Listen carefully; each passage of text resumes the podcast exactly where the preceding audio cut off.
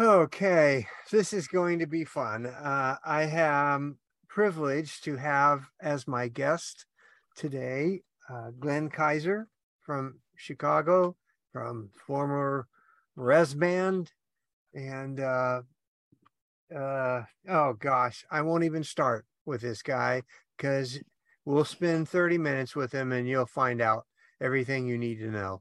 So uh, Glenn, welcome. And uh, we want to talk about, well, you know, there's been so much looking back at the Jesus movement lately. We've got two or three, four movies that I can think of. Love Song's working on one. And uh, you got the, the new Jesus Revolution thing coming around in February. And suddenly everybody is talking about the yeah. Jesus movement. Well, sure. We want to talk about it too, but we don't want to talk about mainly for the purpose of just going back and remembering all the good vibes, um, or remembering when our life was changed. And all those are hugely significant, but, but what we want to do is look at those things about the Jesus movement that are helpful to us today in the world that we live in, because many of them were prophetic and many of them, I believe, are are still uh, still going on. So we want to, that's what we want to do. Um, and, uh, but just to give it a little context, um, because I really didn't hear about you until later. But, uh, you know, into the seventies, maybe. But I know you were you were involved in the very beginnings. And and so, like, when when did your you were we were talking a little bit about your your conversion experience and and uh, well, classic when did that happen? And right, yeah, Cl well, classic sixties hippie, drug, sex, music. uh, sang, played guitar in bands from the time I was thirteen up. Uh, two weeks before my eighteenth birthday uh, is when I came to know Jesus in a, in a rocking personal way. And I mean, I, as I was telling you a moment ago, I was more shocked. My, my friends were all flipping shocked and I was shocked. I mean, I, you know, I, I never had anything to do with God or really the church or anything, and didn't really think much about spirituality or religion. And, and I, but I was an addict I, by that time. And, um, you know, more is never enough. And uh, after th three really horrible trips and basically hating, hating the world, hating myself, what I'd become, that I couldn't control the addictions. You know, I mean, I was right on the edge of full-blown alcoholism, every kind of drug you could think, any way you could do it except needles. And I was right at, at the point of shooting smack. I was right there, ready to go. And, um, when I'd been like six years old, some sweet little ladies hauled me off to a vacation Bible school in a little church in South Central Wisconsin.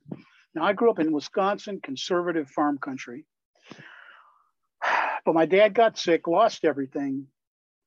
My mom moved down to Milwaukee, the big city, to make, make payments on it. We had, you know, debt to here and there. Dad kept getting sicker, three operations. We lost everything. And my mother committed adultery and the, the marriage blew up. So I'm nine years old. My brother and I ended up moving down to Milwaukee with my mother. And I'm telling you, almost immediately, dope, not dope, but sex and music, and then eventually dope. Because I ended up with in bands with people a lot older than me, and it killed me. It was just destroying me. So on this particular night, after several months of God knocking on my door, it, it really would take half an hour just to go down the list. Sometimes when I was absolutely ripped, and sometimes when I was as straight as could be and totally sober, God showed up. And one night I said, who are you? I mean, just like, I know you're here. Boom, John three sixteen, that scripture these ladies had me memorize all those years ago, just flashed. I hadn't thought of that verse in all those years. And that was about it. I had nothing else to do with the church or Christianity. And it was just like lightning. I mean, it was just, uh, are you kidding? I've been destroying myself. And it took about three seconds. And here, and I understood, John, I'm not my own. I've been bought with a price. I hadn't read that scripture yet, but I realized this is like uh, Glenn, no, Glenn, no more God in, in Glenn's life. God is God. There's one. And and I get it. And I realize what Jesus had done for me on the cross. And I believed he was, I believe he walked out of the grave. How could, you know, how could I be so crazy to be chasing my tail and destroying myself and taking people down with me? I'd been doing it for, you know, for a long time there, even though I was that young. Anyway, then I started to find out about the Jesus movement on the West Coast. Hmm. And there really was a move of the Spirit of God around the whole world and all over this country. And in the Midwest, there were a bunch of little coffee houses that sprang up.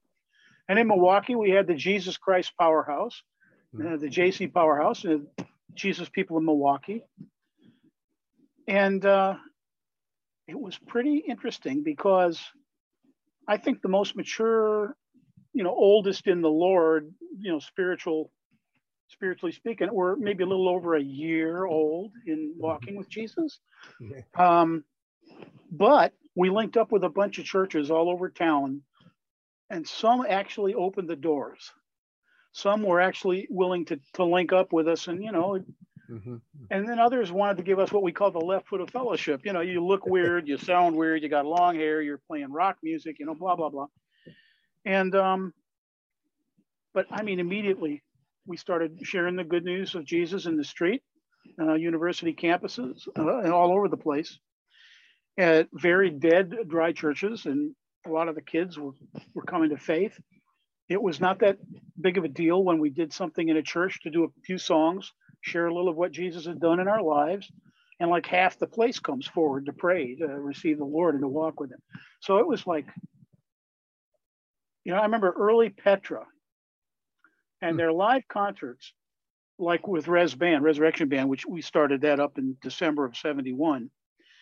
We did shows together in the early days, and I was so excited when their album came out, but live, they rocked. And in the Midwest, I mean, I loved Love Song. We had all, you know, I played that album to death. And, uh, early days, first couple songs we, we learned were from Love Song. And, but there were very few Jesus music bands that that really rocked hard. And yeah. and we did pretty early. I mean, you never heard Oh Happy Day until you heard Rez Band do it, I guess. And it's a little intense. I remember some gray-haired deacons with pompadours literally running down an aisle of a church in South Bend. You're out of here. I mean, the kids were jumping up, dancing. They're like, they, you know, it's like it was just like boom, you know, just like that. But the older church folks were freaking out. Well, I mean, you know, of course. I mean, of course. I mean, just it, the cultural, the cultural differences for a bunch yeah. of long-haired Jesus freaks. Yeah. And this was more, you know, culturally conservative Midwest. This wasn't San Francisco. Well, so, yeah. What was You know, the, which brings up the question of what was what was countercultural about the Jesus movement? Yeah. Well, most of us had come out of drugs at that point. That group of people in those first days, that first year or more, most of us were, I would say eighty-five percent of us or more would have been classed as hippies. We were counterculture because we were for peace, not for war, not Vietnam or any other war. Um, we saw racism. Uh, we, you know, this had been right after a couple of years where there had been quote unquote race riots where the white slumlords uh, who were making a buck off of black, poor black folks in inner cities. So the black folks were starting to protest and light fires, uh, burn places up. You know, it was like, we have got to change. The system is, is corrupt and it's about making money, not caring about people's lives. And so all of that affected how we thought. A lot of it brought us to do more and more dope until we finally came to know Jesus in a real way, a personal way. But there was something, there was something about, I mean, even the way we looked, the way we played, you know, the music that we did, even the, the more mellow folk rock, there was a, a level, I think, of, of intimacy. Um, and I'm not just, you know, I'm talking about the, all the bands I knew that were out there. And then we had another one called The Sheep, um, a, a, a lady who had sung lead in It's a Beautiful Day for several years, came back to Milwaukee to shoot heroin and die. I mean, she was a junkie. Mm. And one of the local Jesus freaks kept showing up, and she had a big bowl of dope, and she, you know, he, like M and M's, you know, just, and he, he would come in, and he kept coming in day after day, sharing the gospel with his Bible, sharing with her. And finally, one day, to get rid of him, she prayed, mm. Jesus, come into my life, you know, set me free, do what you want to do. And she was straight, boom. I went through two of those situations exactly like that prior to really coming to the Lord and, and, and surrendering to him. And so, you know, mm. she ended up singing lead in this Christian folk rock band. Wow. But I saw our, like our coffee house, wall to wall freaks, long hair, you know, bell bottoms, barefoot, uh, people sleeping under the bushes in the park, uh, showing up at, we played, you know, there were, there were street parties all over Milwaukee and Madison, Mad City. So all of a sudden here are these Jesus hippies who are sharing the good news. I mean, well, one example, I mean, counterculture, it was like in coming to the Lord, I smoked a whole lot of hash one weekend. And this is after I'd made a commitment to him. And my, my cousin's band was called Misery's Sons, and band we were, and we were all ripped. And it's about, I don't know, a couple thousand, something like that, a little over, maybe three thousand people at what we call People's Park at the lakefront in Milwaukee. This is before I joined the Jesus People, just a few months, maybe five, four, four months. So we were one of the last bands to play, and we knew the cops might come and shut it all down. So I'm I'm standing out there loaded, and I break down and go, I mean, the, the Lord just said, what are you doing? You, you know, you, I've called you to serve me. Here you are getting high again. It was just direct in my heart, in my mind, out of nowhere. I'd been getting wine and smoking hash all day.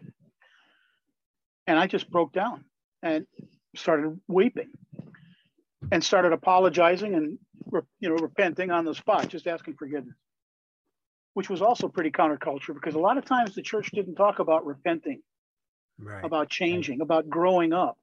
You know, it was like, pray the prayer, you're saved, end of discussion. Mm. Well, a lot of the Jesus people I hung out with, you mm. wouldn't, some of them, some of us, I was at times legalistic, but really there was this level of, if you're going to play rock, turn the stinking amp up and, and hit the strings. You know, yeah, it should be distorted and loud and in your face. That's real rock. It's authentic. It's genuine. Same thing about spirituality and walking with Jesus for so many of us, right? So here I am, repent. I broke down and wept. Hmm. And I didn't cry very often. I'm in front of all these people, and my cousin's band were about to get on the stage, and I'm losing it. He looks at me and says, are you okay? I'm like, yeah. I said, Mike, I'm going to change the lyrics today. He said, I don't care. I mean, they, we got up there and we're singing like Jeff Beck and Hendrix and Alvin Lee and ten years after and blues rock stuff and our own originals. I'm singing about Jesus. The, the lyrics are rhyme. Oh, what I didn't tell you is, but after I said, please forgive me. I, you're right. I shouldn't have been doing this. What am I doing? And I asked forgiveness, and I'm praying and I'm crying. And in a split second, I look up and I realize I'm straight, like I hadn't smoked a joint, nothing. I mean, no, no, no ash, no wine, boom, sober. That's it. Never felt another sense of being loaded the entire day, the rest of the day. Wow. We get up there, we do about six songs. The cops come, close the whole thing. We jump in a van and a car, throw the gear in. You never saw a stage emptied that quick, and spun out. It had been, I remember the grass was muddy. We He takes me out to my mom's house where I was living at the time. Just, just like I say, several months before I joined Jesus People in Milwaukee, moved in full time. He pulls up to my driveway. I open the door, put my feet on the gravel, turn around and say, Mike, I can't do this anymore. I made a commitment to the Lord in January, and I'm, I can't do this anymore. I'm either going to sing and play for Jesus or I'm not going to do anything. He looked at me like, what? And we had some offers, and there were some possibilities, and we started to, you know, be known and do, you know, more shows, larger gigs around town. And he started cursing a blue streak, and I went, I know you don't understand. I'm sorry. And I shut the door and walked down the driveway. I mean, you know, The counterculture, I believe, John, finally got down to who's who's for real. Mm-hmm. Not, I mean, we all we lived in fantasy. You know, you're getting drunk and you're getting high all the time. Who knows what's? I mean, I remember walking down the street by my house and so happy that there was a real tree. I walked up and hugged and put my face against it, because for a couple of years there, I might have hallucinated that there was even a tree in that guy's yard. I mean, it, you know, so the sense of reality. And I think that people picked that up. Well, I know they did, in the parks, in the street, in the churches, anywhere we go. Flatbed trailer in an A and P parking lot all over the Midwest. I mean, it didn't matter. Whatever, we had an op- opportunity to share Jesus, we do it, yeah. Which was very unlike, frankly, a lot of the church folks. Yeah. Uh, I remember lapsed pastors who had, had made commitments way, you know, like thirty years ago, broke down. Uh, they end up in our concerts. I remember one guy, well, I'm not going to say what denomination, but he said, "Man, y'all got to join us." I mean, we saw a lot of transformation happening. And what's really cool, John, is to this day I get emails, you know, direct messages, sometimes a letter, sometimes a, a phone call. You don't remember me, probably. You might not remember this gig y'all played, blah, blah, blah. My life was changed. Some of these folks were also countercultural. Some of them weren't. But something, and I would have to say it's someone, I think the Holy Spirit touched people. And I think the integrity factor, I think the genuineness and the boldness, when it wasn't, you know, like a legalistic, we're going to set you straight. But this is the truth. Yeah. This is what Jesus is doing in us. I, look, I'm, I asked for, when people would say, like I said, hypocrisy, I go, yeah, man, I, I repent every day. I mean, I I don't have to get saved again, but I do have to ask forgiveness. I'm dealing with, and it's not just making mistakes. Sometimes I sin. Sometimes we make stupid choices. What, um, now let's bring it, let's just talk about today. Uh, this is uh, one thing that's it's it's amazing, I think, about you and your ministry. Of all the people that I know that were involved back then, uh, you have stayed on with with this pretty much in what you were doing. You know, I mean, it, it's really not changed. And and I I have. I have a thought that the Jesus movement is, is still going on. I mean, Jesus moves, you know, and and so I I would like you, some of your thoughts about what is countercultural today about, is there something countercultural about well, Jesus yeah, of course. Any day you, of course. you are alive? Of course, more is never enough.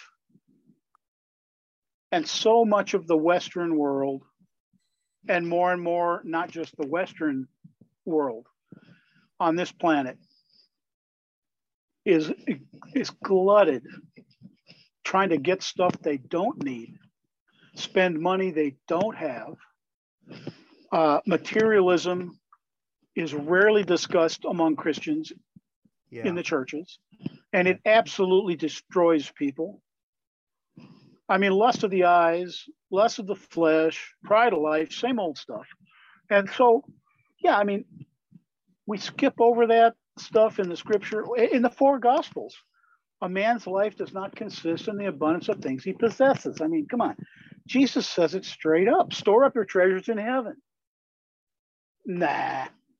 Build bigger barns, like the fool who's, you know, what, you're going to lose your soul tonight. What are you going to give in exchange for your soul, for your life? You can't.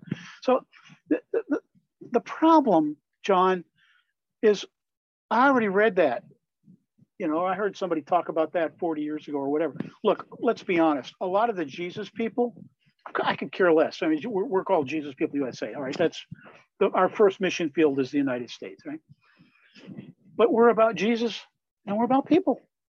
And in our case here in Uptown in the inner city, it's the poor. So we deal with the homeless shelter and we do all the ministry that we do, people under the bridges and folks needing food and clothing and housing and shelter and so on. Uh, when we open a fair trade coffee shop, it's fair trade. We're, we're you know, the, we're able to, to do things with people in South America that nobody deals with, and they're they're genuine and they're dirt poor, and they they need people to come alongside, and they pr produce wonderful coffee. All right, so we named our coffee shop Everybody's Coffee. In fact, the slogan that I absolutely love, and I, they might have got it from somewhere else, I don't know. Filter coffee, not people. See, we're so afraid that the bad stuff's going to get on us, when Jesus said the bad stuff that's in us comes out of the heart.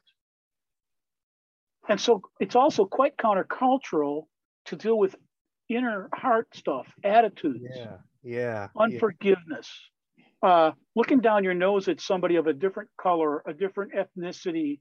Uh, maybe they didn't vote the same as you.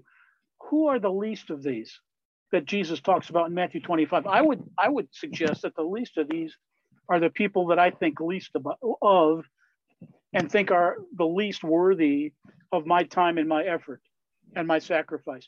These people, whatever, they're probably predestined to damnation or something, you know, whatever. You can, you can go down this bizarre list in your head to exonerate yourself from personal responsibility of actually loving. hmm. Yeah, what's love look like? It looks like that. It looks like Jesus on the cross. And the problem is, is that we're not countercultural in the churches. When we're not, we're afraid. We want to be safe. Um, we, you know, uh, look, I'm, you know, I'm sure you probably by now you're you're a grandfather. I am. Mm-hmm. We got kids. We're worried about their their health and their welfare. We want them to have more than we had, and so forth. Well, that's not entirely wrong. But the problem is, is you begin to feed right into status quo. And what the Jesus movement, oh, I'm, I'm going to say ninety-eight percent, maybe on the low end, ninety-five percent of what happened in the Jesus movement was not status quo. You know, the, what the average sort of popular, largely white, mm-hmm. uh, middle and upper middle class, mainstream Christianity, some of those churches definitely, as time went on, opened the door. But so many of them, they wanted nothing to do with these people. And sometimes they thought people like us were competition. In our case, from Milwaukee right on through the traveling team, and now, you know, based in Chicago since uh, seventy-three, early seventy-three. I, I love quoting Revelation. Hear what the Spirit says to the churches, plural, not church, churches. These are my brothers and sisters. I have in part, we have in part, we all have in part. So who's got it all? Who knows it all? Who's got perfect theology, perfect doctrine, perfect everything? No, it's flawless, sinless, literally, like God in this life, in this in this walk on this earth. See, that's a that's a that's nonsense. That's a game. That's ridiculous. So the problem is, when I when when you talk to counter, counterculture with me, my brain goes. It goes way beyond culture, although although culture is involved. So I get to do this now. You know, I, I get to do all this, and you know, I you walk in the door. I got the ponytail going, and you know, look like a biker. And sometimes I literally, I mean, I do bike shows and blues clubs and do all sorts of stuff. I'm going into prisons. Man, they can take you apart in about three seconds. All they want, the first thing they want to know. Are you for real? Are you trying to sell me something? What what what do you want out of us? What, what's all this about? Because so many people are selling something to gain something. I love it when Apostle Paul said, I don't want yours, I want you. Hmm. It's relationship with God and relationship with people on an honest and voluntary basis. And without that, it becomes this little game of let's, you know, how much more can we stuff in the in the bank? Uh, how many more records can we sell? Uh, how many more human beings can we get to sit in the seats? Jesus leaves the ninety-nine and he goes after the one.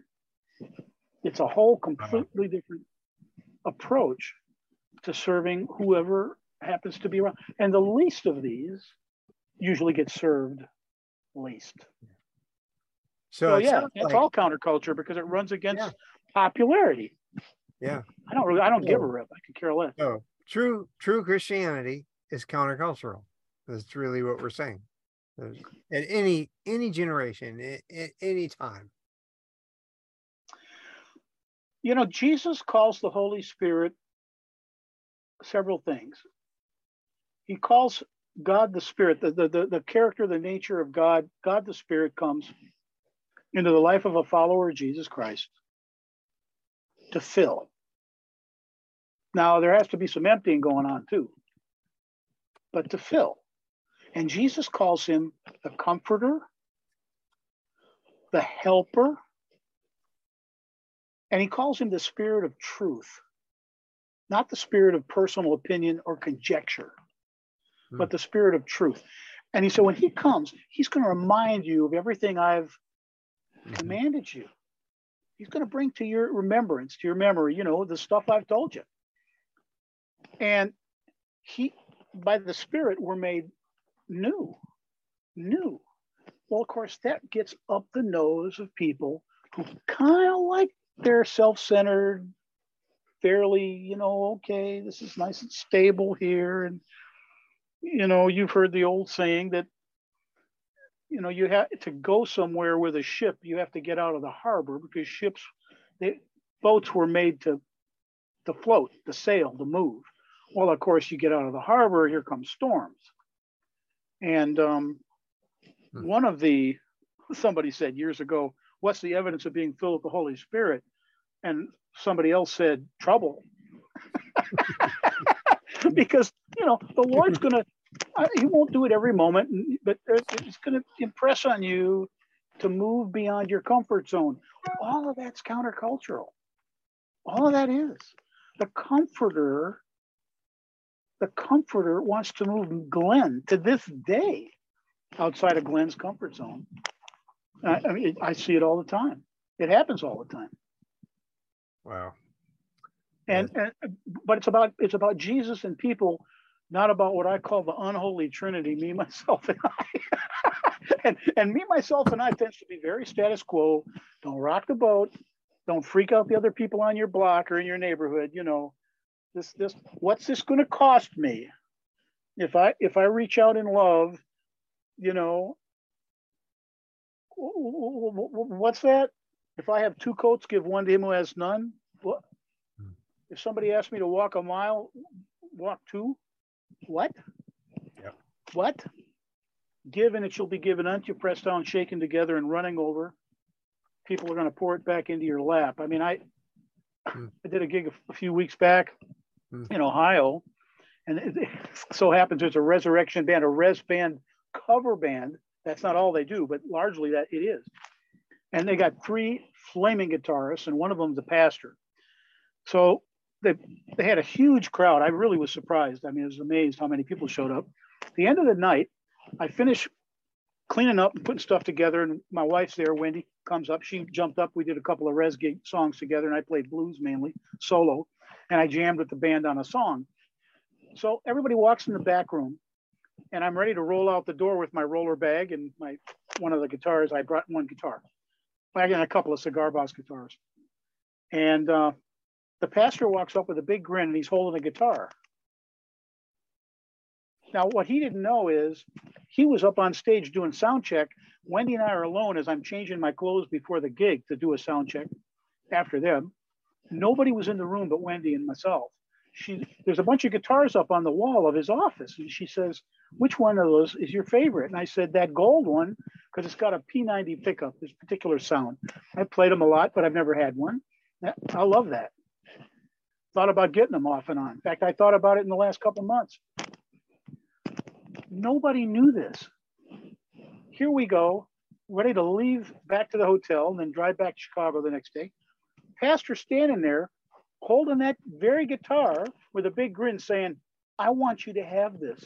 And I'm like, I got a lot of guitars, bro. I mean, thank you. That's so sweet of you, but I, I really do have a lot of guitars. He goes, yeah, but I don't think you, do you have a, one with a P ninety? Nobody said anything. He had, yeah. I mean, what? I mean, it, it's give and it shall be given unto you. I mean, I've seen God again and again go, forget about all the stuff and all the trappings. I know your needs before you ask. Trust me, walk with me, mm. trust me, obey me in love, obey me, reach out, pour, pour your life out. I've, I've been seeing stuff like this go on, I mean, well, over fifty years, over fifty years. Yeah. How have you, uh, I can't believe our time's almost over, but um, you have, you have remained consistent, Glenn, in many ways. I'm not, I'm not trying to blow your horn here, but um, I repent every day, believe me, John. I'm quite aware I, of sin I, and struggle I'm in my sure life. And I just, I just got through talking to one of our pastors about it yesterday. Hey, pray with me on this one. Yeah. You know, struggles, yeah. temptations. Oh yeah. Oh yeah. yeah. Accountability. Yeah. yeah. Yeah. But you know, Christianity, what we're looking at right now with Christian nationalism and all the political stuff, and boy, I mean, you just put an album out called Swamp Gas Messiah that just flew in the face of all that. You know? Well, and, history. And isn't, isn't that right? Don't we have to, in some way, be countercultural about our faith too, uh, about what Christianity really looks like? This would be the, I would answer your question with a question. What prophet, either in the Old or the New Testament, was status quo? What prophet ever said or wrote or did any major anything? They were not. I mean, even Jo- even Jonah, Jonah ran the other way. I mean, how many yeah. Jonahs do you think there are in the churches? So this has been going on for forever, right? But the issue is, are we just wasting our time? Keeping up with the Joneses? Who are the Joneses? Jesus died for the Joneses too. What about them? And I, so yeah, Swamp Gas Messiahs was simply, really a lot of it was a history lesson that I just thought, you know what, I thought, I've been thinking about this stuff from before I came to know the Lord. I, I studied history, uh, you know, U S history, local history, world history, uh, state of Illinois, Chicago history. I love history. I've, the history of wars and warfare, huge on all that right up until I came to the Lord. And within a few years of coming to the Lord, I continued to dig back into those areas. And I just think so many believers around the world, but certainly in the U S, are so ignorant, so flaming ignorant. And they believe, well, they're gullible. There's a gullibility, and there's a, you know, could there ever be a crooked cop? Aren't all the cops pristine and pure? Could there ever be a, a crooked politician, a liar, who basically tells people what they want to hear for their to be in power and to save their own bacon? I mean, what? So everybody's motive is, look, I've been in, in prisons and jails all over the world. I meet godly, genuine followers of Jesus, you know, wearing the uniform and the same in the military. I've been, on, I'm about to go back up the Great Lakes as soon as the door opens for the naval base to do concerts and share the gospel up there. You know, are all these people genuine, honest, real deal people? None of them are ever corrupt. None of them play the game to simply get ahead in their career. None of them lie about anybody under them. They don't abuse people. They, they're, they're all right. They're righteous in all their ways. Well, come on. We know that that's not true about pastors. And I've been a pastor most of my life now. Okay. Come on. Come on. Come on. Come on. So I'll say it nicely. There's an old Western called Outlaw Josie Wales. It's an old Clint Eastwood movie. And at one point, one of the guys realizes somebody's playing a game and, and something bad's about to happen. And some guy basically just rattles off a line, and the other guy, he knows full well it's nonsense. And I'll say it nicely, okay? I won't say it in a rude way. Don't go wee-wee down my back and tell me it's raining. And studying history and I mean from a broad range of, of perspectives and, and scholarship, way back when. These people weren't all leftists, and they weren't all right. And I see the confirmation again and again about what really went down. And what really went down is we want control. Mm-hmm. And we still do. Mm-hmm. I, again, part of the problem with the Jesus movement, even the Jesus movement leaders who blew it and who fell away, who backslid, who, who lapsed in their faith, mm-hmm. was exactly what we saw in the more traditional churches. And we still see all this today in contemporary ministry, as well as in the more traditional, you know, church ministries. Lack of accountability, lack of honesty, lack of openness, lack of willingness to link up with people unlike them, lack of willingness to fess up and talk straight about issues in their own personal life. Mm. Like I said, I just got through talking with one of our pastors. In fact, it wasn't yesterday, it was this morning. And, um, you know, I, we regularly get together and talk. And I, this is an area I'm getting tempted in, or I I began to cross the cross the, the fence on this one, in my thoughts, my eyes, whatever it might be, you know, attitude, uh, behavior, and we talk and we pray for each other. It's what it says: confess your faults. Uh, Amplified says your your moral slips to one another and pray for one another that you might be healed. All that's countercultural because often the church we don't do it, often the leaders don't do it. Yeah. So what I'm going to say, John, is that's no different than outside the church. Hmm. If people inside the church, which, by the way, the New Testament, Paul calls the church the pillar and ground of the truth. Hmm. Not the pillar and ground of nationalism. Not the pillar and ground of salute a flag. The pillar and ground of the truth. And Jesus in John seventeen, verse seventeen says, sanctify them, separate them from the rest of the world through the truth. In his prayer to the Father, he goes, your word is truth. So this issue of not just knowing or believing that the Bible is the word of God and that it's the truth, but it's application. It's like this, it's the same old story. It's, you got fifteen guitars and you never practice. Are you a guitarist? I mean, it, it's just, it's application. It's don't love in word or tongue, but in deed and in truth. I mean, it's it's right there in First John. So the, the problem for so many then and now and in the future, if you're not willing to walk the walk, if you're not serious about walking with Jesus and really pouring yourself out for others, it's going to be about you. Isn't that what got us addicted back in the day? Wow. Isn't that what, yeah. isn't that, doesn't that, you wouldn't call it an ethic because it's really not an ethic. Well, it's a concept that, that destroyed so many of us. And a lot of people didn't make it out. A lot of people overdosed and died. Uh, a suicide happens in the church too.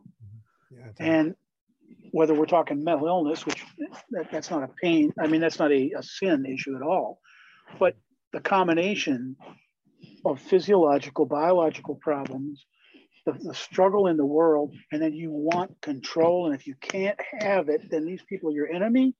When that stuff happens in the church, it rips churches apart.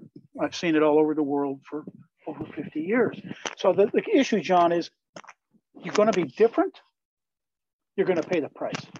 Mm-hmm. Doesn't matter. You're going to pay it anyway.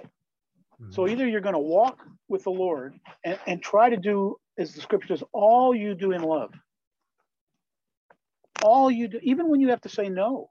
Sometimes the Lord says, you can't do that, Glenn. Yeah, that's going too far. What about your family? Look at the calendar. You're going to have to tell them, maybe we have to rearrange the date, or maybe you just can't do this. So even jumping on opportunities at times, you know, it's just, all of it's countercultural. Yeah, yeah. So much of it is. Glenn, thank you. Thank you so much. And thanks for your life. And thanks for staying staying true to yourself and struggling with it all the way, all the way along. Yeah. Telling us about that too. I just thank you. Yeah. You're welcome, John. Yeah, we'll do some more of this. We'll have to. Yeah. Okay. I could be the fourth, I could be the fourth stooge, you know. God bless. God bless, bless you. you, my friend. Thank you. Keep on. Keep on. Keep. Yep. And you. And you. All right.